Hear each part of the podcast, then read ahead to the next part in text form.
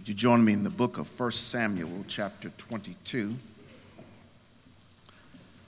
1 Samuel, chapter 22. And I want to read verses 1 through 5.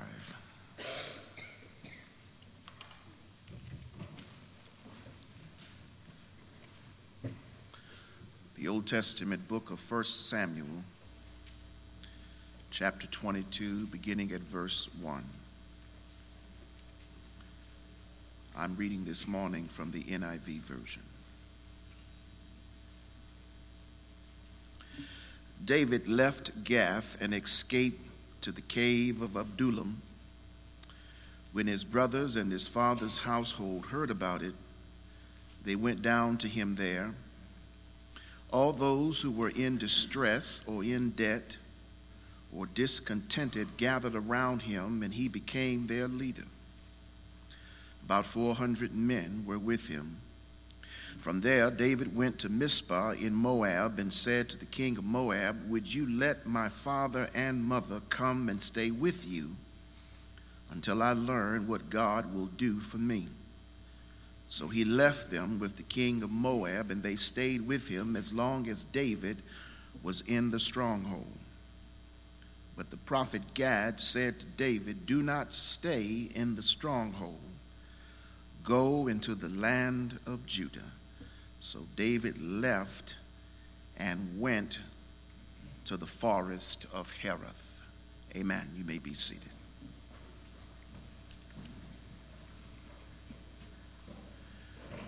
For the next little while, I just want to talk about still dealing with the topic of words, how to turn your caves into cathedrals. Turning caves into cathedrals. One of the most persuasive readers I think I've spent time reading repeatedly is the late Viktor Frankl, who provides for us a very pointed view in reference to how to survive in what he experienced Auschwitz and Dachau in southeast Germany, the concentration camps. He created what we later termed to describe as the logotherapy, in which Frankl argues that one manages to survive a dark moment in which they certainly cannot describe when they come to understand the meaning of existence. They come to realize that although the moment appears to be extremely dark, there is a reason for my existence, even though the existence is in the moment of darkness.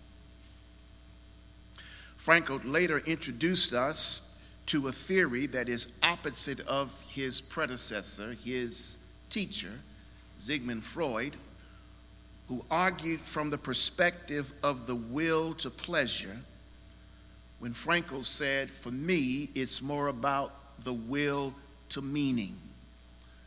Trying to understand why am I in the state of being that I am in.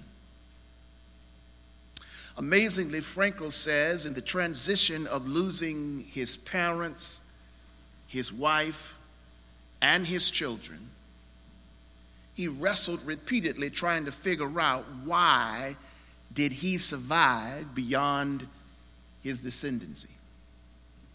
Why take his mother and father, take his wife, take his children? He raises the question, perhaps not directly to what we would define as God, but at least in his own soul. He wants to know how is it that I have survived in what is the meaning of my existence. He sort of leads us to kind of understand why, at times, when we find ourselves in very dark moments and we look over the spasm of time and realize that there have been many who have fallen deaf to the death victim of that kind of situation, and yet we have managed to survive thus far. If it had been John Newton, he would have interjected by saying, It was grace that has kept me safely thus far. And it's going to be grace that will lead me on. But yet, Franco moves us from that state of the concentration camp to the state of freedom in understanding that his meaning of existence is wrapped in the idea of the language he uses to keep himself inspired. He understood that the camp may say one thing, but his soul has to say another.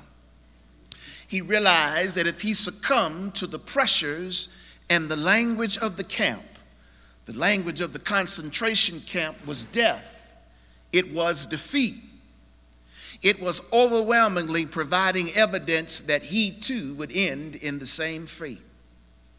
But something within me, that, that, that's, that's what my grandmama would say, something within me that holdeth the reins, something within me I cannot explain, enabled Franco to realize that his life is far more deeper than a concentration camp. And even when life attempts to drown you, that your finality might be death, there ought to be something within that is determined not to die, at least not this way. There is something in me that is determined to stand up and be still and know that the God to which I have subscribed is more powerful than death all by itself.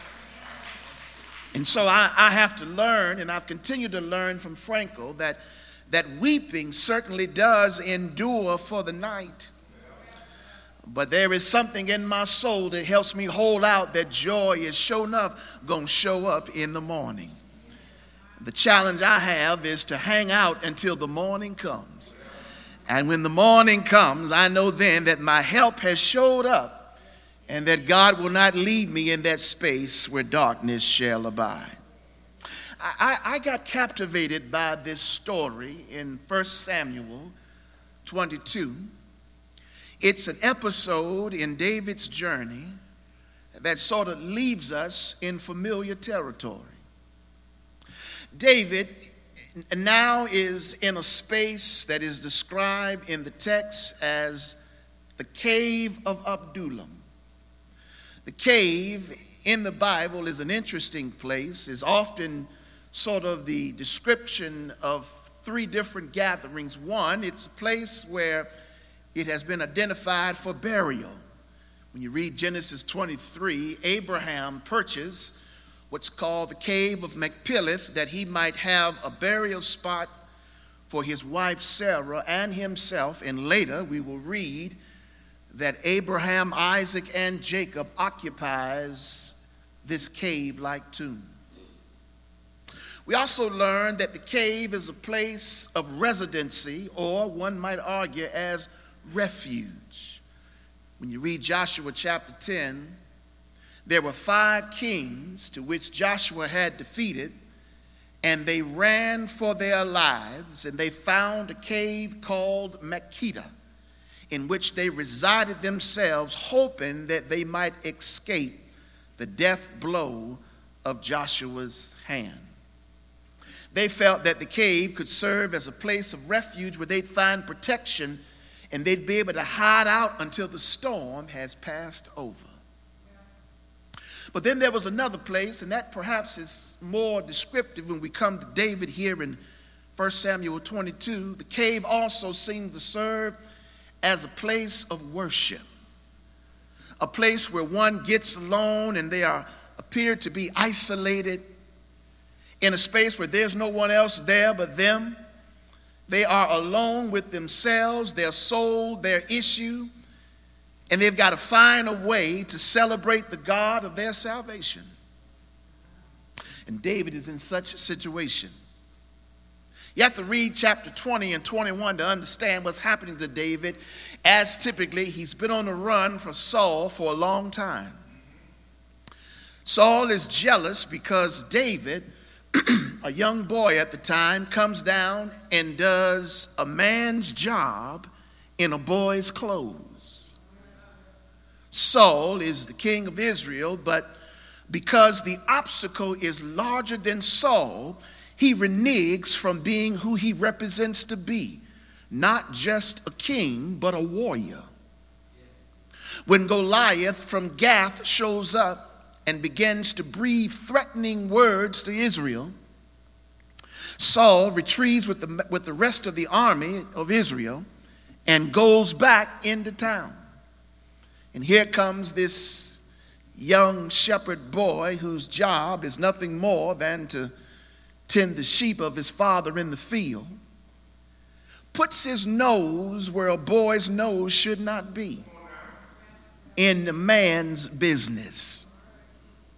He listens to the taunting of Goliath, this, some say nine and a half, others say ten and a half feet giant, and he listens to his words, which breeds death, threatening words. He, he has a word of his own. And his word comes back Who is this uncircumcised Philistine who breathes threatenings to the God of Israel? He steps forward as if he is larger than Goliath to handle him. In fact, his youthful ignorance gives him such inspiration. He has the nerve as weaponry to pick up five smooth stones with his slingshot in hand. And that becomes his defense mechanism to handling his giant. Logic and rationale says that David is beyond ignorance. He might be in the category of full stupidity.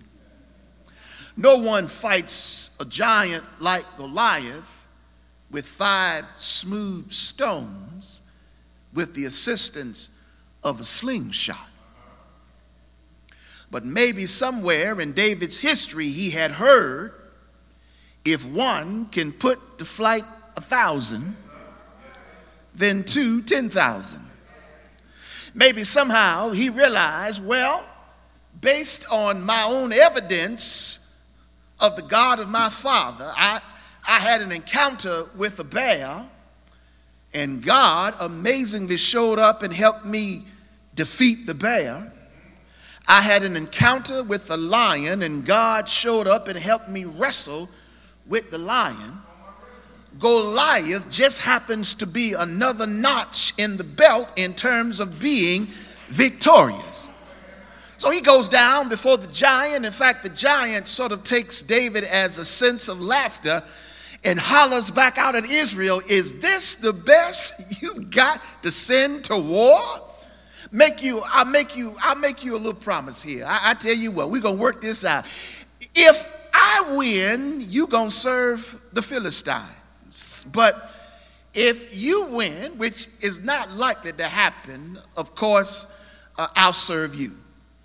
Well, unbeknown to Goliath, uh, that David was in tune with the God who specializes in you being the underdog. Yeah, God seems to carry in the text the idea that He loves to interject His power in the life of the underdog. So David stands in front of the Goliath, and, and I'm thinking that it's going to take not only five smooth stones, but but quite a bit more. And I hope he got some more ammunition hanging around somewhere because five stones is just not going to be able to handle a single giant. But I understand from engineering that when you understand the idea of preciseness, and when you are strategic in terms of trying to hit your target, it don't take but one shot if you do it right. And David, sure enough, loaded up and delivered one shot. And to make a long story short, he dropped the giant. that was a shouting point right there, and I tell you why. Because there have been a lot of times when I was a David in front of a Goliath and didn't have a whole lot to work with, but a God of salvation who knew how to specialize in underdog mentality. And all I had to do was just wind up with one simple prayer Lord, don't know how this going to work out. Don't even know if I'm going to be able to survive this thing. But I'm going to put my hand and your hand, and here we go. And when I wind up one time, here's what the old preachers say one time for the Father who created everything, one time for the Son who redeemed everything, and one time for the Holy Spirit who sustains everything. And when I let that thing go by faith, the next time I looked around, what was above me now stands beneath me because the giant has fallen down right before my presence. I'm not the only one who's had some giants in your life, and God has brought them down right before your presence. You, you kind of wonder how that thing was going to work out. But there he was, right in time and on time. God brought about the dropping of the giant. Well, the crowd left singing, Saul has killed his thousands, but David has slain his tens of thousands. You think that's interesting. You read that story closely. David didn't have but one major victory, and that was over Goliath. How do they translate that into tens of thousands?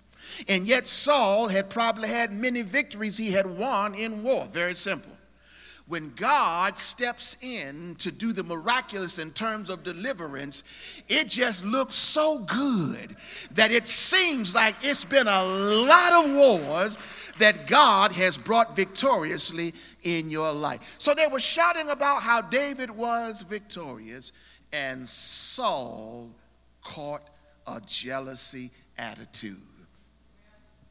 Saul said, From this day forward, I cannot permit this boy who did a man's job and even neglected to wear my armor, I can't let him exist in the same kingdom. He has got to go.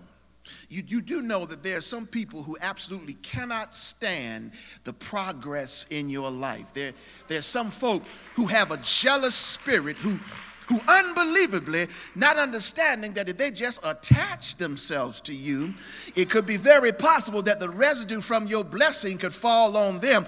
But they would rather engage in being angry and jealous over you. So much so that they smile in your face all the time, trying to take your place they backstab us. And every time David turned around, Saul was there trying to kill him in one form or the other. So when you come to 1 Samuel chapter 20, who has a close relationship with Saul's son named Jonathan, takes Jonathan and says, Why does your father hate me so? Jonathan says, Man, that can't be possible because every time dad is up to something because I'm his son, he would let me know. And David says, No, you don't know your daddy like I know your daddy.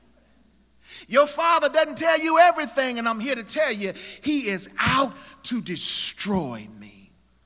One of the most pertinent things that David says in that 20th chapter is at the end of verse 3 when David tells his friend Jonathan, this is how crucial the matter is.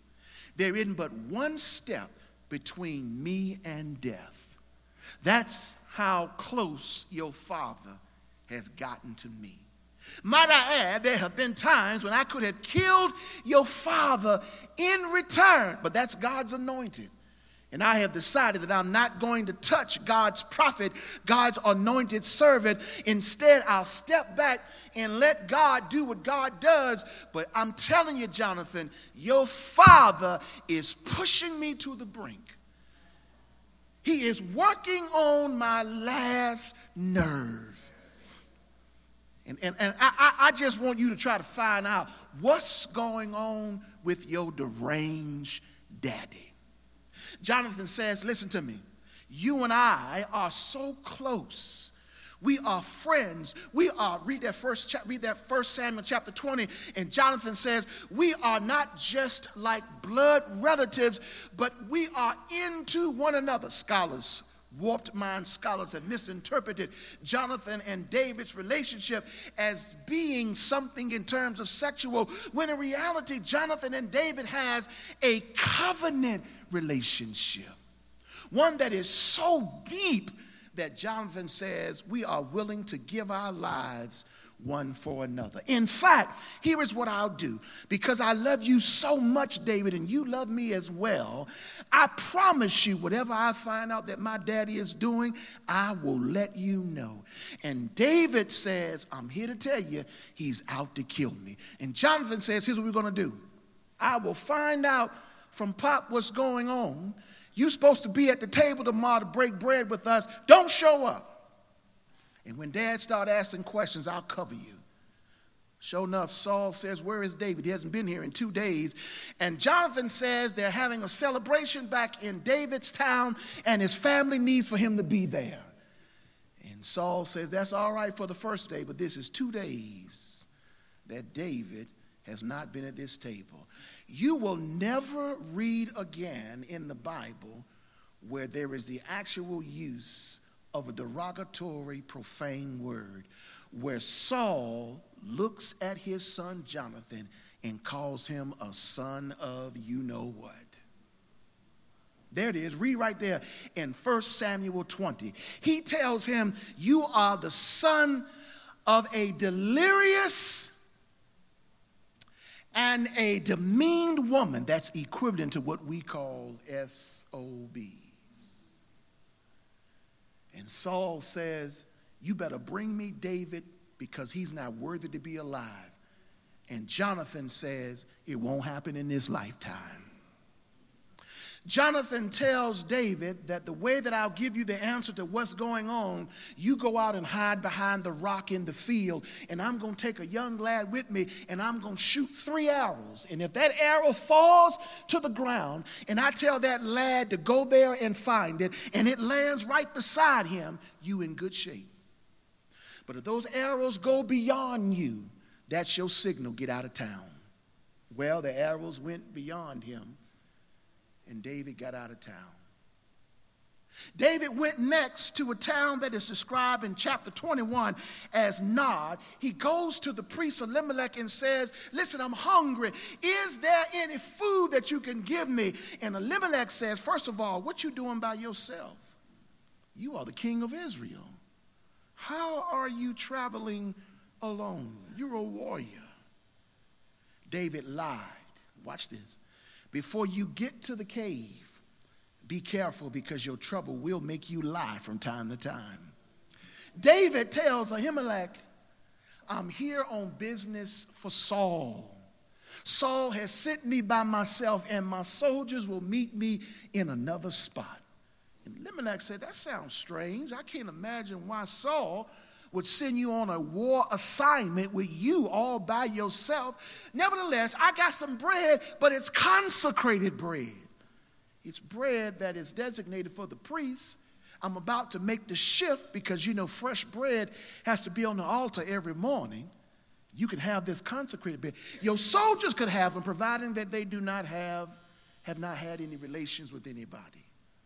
Long story short, David consumes the bread but then he recognizes that the Philistines have also recognized ain't that David, the king of Israel? What's he doing here in Philistine? Sometimes we try to hide out in places where we will not be found. And David tried to hide out in enemy camp. And then there's something of all people. Why would David go to where he killed Goliath? He goes to Gath, and they recognize him and said, Man, you better get up out of here quick. David says, I can't move because I don't have any weapon. Do you have any weapon here? And they said, No, but the only thing we do have, interestingly, is the sword that you killed Goliath with. You can take that with you if you desire. David said, No better weapon than to have that. He leaves the Philistine region of Gath and goes to Achish, still in Philistine. And when he gets to Achish, they likewise recognize is this not David? And David says, Once again, I'm trying to hide, but I can't. So read 1 Samuel 21. He acts like he's deranged. So he lets saliva dribbles down his beard and he starts scratching on the wall like he's lost his mind. And the king says, Why did y'all bring me this crazy man? I got enough crazy people in the kingdom alone. Get this guy out of here. And the Bible says in chapter 22, verse 1, that David goes to the cave of Adullam. And you might say, what, what, what does that have to do with us? Watch what happens. The context is the cave, but what you don't see is the content that will come out of the cave. When we get to chapter 22 and verse 1 and 2, it tells us clearly that when David gets there, his household, his father's household, heard about where he was and they came down to meet him. So you have a context, the cave, now, a congregation, look who's meeting with him, his family, and look at the others. Everybody who's discontent, everybody who's mad at Saul, everybody who's in debt, everybody who's angry at society. Isn't it interesting how, how should I say, the very breed that you are breeds other breeds? They will find you wherever you are. And listen to what David does. He's gathered around in a cave in the most discontented moment he has recently found himself in life. Then he leaves that cave for a brief moment and watch this, goes to his great grandmama's home of Moab. Great grandmama is Ruth goes back and says to the king of Moab, Take care of my mother and my father. Here's my point. David says, Until I figure out what God is going to do for me. The Bible says, when he is there, he goes back to the stronghold, that's what it's described as, the cave, and he hangs around, no doubt in sorrow, until an unknown prophet named Gad shows up and tells him, Get out of this cave and go back to Judah. Now, that's not important to you, but it would have been important to David because Judah, the fourth son of Jacob, his name means the place of praise. Watch this. So, in the stronghold, again, you don't see the content, but the content is the actual formation of what we later describe as Psalm 34. And what happens is when the prophet shows up and tells David in his cave stronghold, you can't stay here. Because as the future king of all of Israel, you don't belong in a cave, you belong in the cathedral. So David shifts the cave into a cathedral. Now I'm shifting to Psalm 34 by giving us what he describes to be his transitional words from a cave to a cathedral. Now remember, the cave is dark, the cave is isolated, and the cave represents his pain. And David is trying to figure out how do I move forward? And yet the prophet shows up and says, You got to leave this dark place and go back to Judah to the place of praise where the cathedral lies. And David goes back and tell all who are in the cave with him, I've got the word. Psalm 34, verse 1 I will bless the Lord at all times, and his praise shall continually be in my mouth.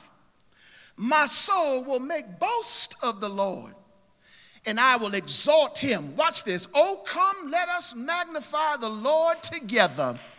Let us worship and glorify his name.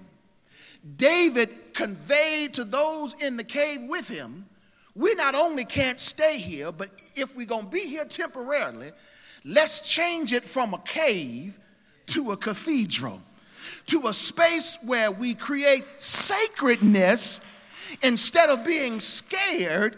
We enter in being celebrative and bring God right where we are. Here's what I came to tell you. If you are in a cave dark moment, if you got to stay there a little while longer, you might as well turn it into your church setting and have church while you're there. You might as well celebrate God and bless God at all times and let his praise forever shall be in your mouth. Ain't no need of you calming down, ain't no need of you settling down. You might as well worship and celebrate God right there in the cave and change it to a cathedral where you demonstrate how God shows up in spaces that we will never imagine. Here it is. I'm done. That's all I came to say. Watch this. God sometimes will meet you in some of the strangest places to reassure you that He is there for you. I've heard testimonies where people say that I was in the bathroom getting ready for work, and all of a sudden I just started thinking about how good God had been to me, and God showed up right in the bathroom. And I had church all by myself. Now, I know sometimes we got to have a lot of people around us. We got to have a choir. We got to have the preach word. We got to have somebody praying. But when you've been in a cave a long time, when you've been in a dark space a long time, when you've been in a place where you didn't know if you were going to come out, and you start thinking about the goodness of Jesus and all that he has done for you, you don't need a choir. You don't need the preacher. You don't need a prayer. You got your own prayer got your own sermon, make your own choir, and you start celebrating God all by yourself, right there in that space that you are. I've heard stories. in fact, I've had it happen to myself where I'm just riding along in the car and don't let my favorite song come on. And it never fails. Every time I'm in a cave moment, God creates a cathedral where I am to move me from that dark place to a light place. And the way that He does that, He reminds me of the previous storm. Or every time I came close, that's what David was saying. Every time I came close to death, God made a way what should have killed me, the cave, end up being my place of deliverance, the cathedral. And riding in the car, nobody but just me and the music itself. Traffic all around you. You just moving slow anyway. You might as well make the most of the moment. And man, you start hearing that one song, or you start thinking about that one scripture that comes alive in that moment and your soul gets happy. Your heart gets happy. You start rocking the car, and everybody around you is wondering, is that person all right? Are they losing their mind? Yeah, I'm losing my mind because I'm thinking about how grace has kept me, and how mercy has watched over me, and how goodness has kept me all around. And I can't help it. That's how God transitions my cave into my cathedral. And then I've heard stories where people were saying I was just walking down the street and I happened to look at something and it crossed my mind how good God has been to me, how favored I have been. I started thinking about what could have been, but it has not become. All because God gave me some favor. I just came to tell you, just as David did, don't allow your cave to be your place of death, but instead let it become your cathedral, which is a place of deliverance. And once you let God do that, and you know what? Sometimes I think God lets us experience just to see if we're going to allow ourselves to leave the cave and move into the cathedral. In that celebratory space where we won't allow darkness to get the best of us, but we'll look unto the hills from which come our help and find light that we might move forward in Jesus' name. Yeah, he comes and pens for us Psalm 34. I'll bless the Lord at all times, and his praise will forever be on my mouth. My soul will make boast in the Lord. And then he invites us, let the afflicted hear and rejoice. Glorify the Lord with me. Let us magnify his name. And here's a clincher, here's a shouting point. I sought the Lord and he answered me and delivered me from all of my fears. So you can stay in your cave if you want to. But if I got to stay in the cave, I might as well have church while I'm in there. I might as well go on and have a good time and praise my way out of the cave the prophet shows up. We don't hear about him again until chapter 24 and 25. In fact, he's described as the seer of David. The prophet shows up and tells David, Why are you hanging around here? You can't stay in this stronghold. You got to go back to Judah, the place of praise. Many times when we get into a cave, we don't ever come back to the place of praise. we stay in the cave. We just stay there because we're isolated all by ourselves and we don't want nobody else to know that we in the cave. I do hate to tell you this, but if you just look around, there's another cave besides yours, and just go and knock on the door. You might be surprised who actually comes to the door. What you doing here, child? I'm in a cave just like you are. We might as well celebrate and have church together. Listen, that's why he tells the fellow uh, individuals in the congregation, Oh, come, let us magnify the Lord together. Because we all got caves, but we need some cathedrals where we bring the sacredness of God into that space where it's dark, that the Lord might be glorified. Watch the word that David used. I will bless the Lord at all times. In the cave and in the cathedral, outside and inside. Sometimes we wait till we get to church to put our shout on. Why? In fact, it's good practice all by yourself. outside of the cave. So when you get in the cave, you know how to behave. So you don't have to wait. When you get in the cave, that's the wrong time to try to figure out how I'm going to get out. When you start praising God before the cave, then when the cave occurs, that's how you shift it to a cathedral. Because you be like, shoot, this is just good time for me to have church all by myself. Come on, Lord, let's do this thing. And I start singing my favorite hymn. Oh, what a fellowship. Oh, what a joy divine. Leaning on the everlasting. Y'all don't know about that. That's, that's old hymn. You see, I start just regurgitating them old hymns because that gives me strength and hope. And no matter how dark this cave is, God brings some light in the midst of the darkness because God knows how to turn a cave into a cathedral. And that's where we are this morning. No matter how dark your cave is, make it your cathedral, make it your church until you get back to church. Celebrate where you are. Can't nobody rob your praise from you unless you let them.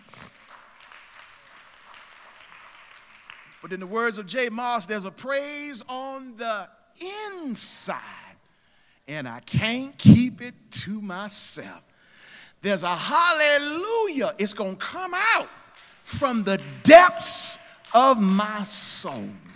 That's the reason why you better know who it is who watches over you and who makes a way for you every single day. Bless the Lord at all times, and his praise shall continually be in my mouth. See them words David used them words? Those are affirming words. And that's all I'm trying to tell you this morning. Let your cave be your cathedral. Lord, bless somebody today with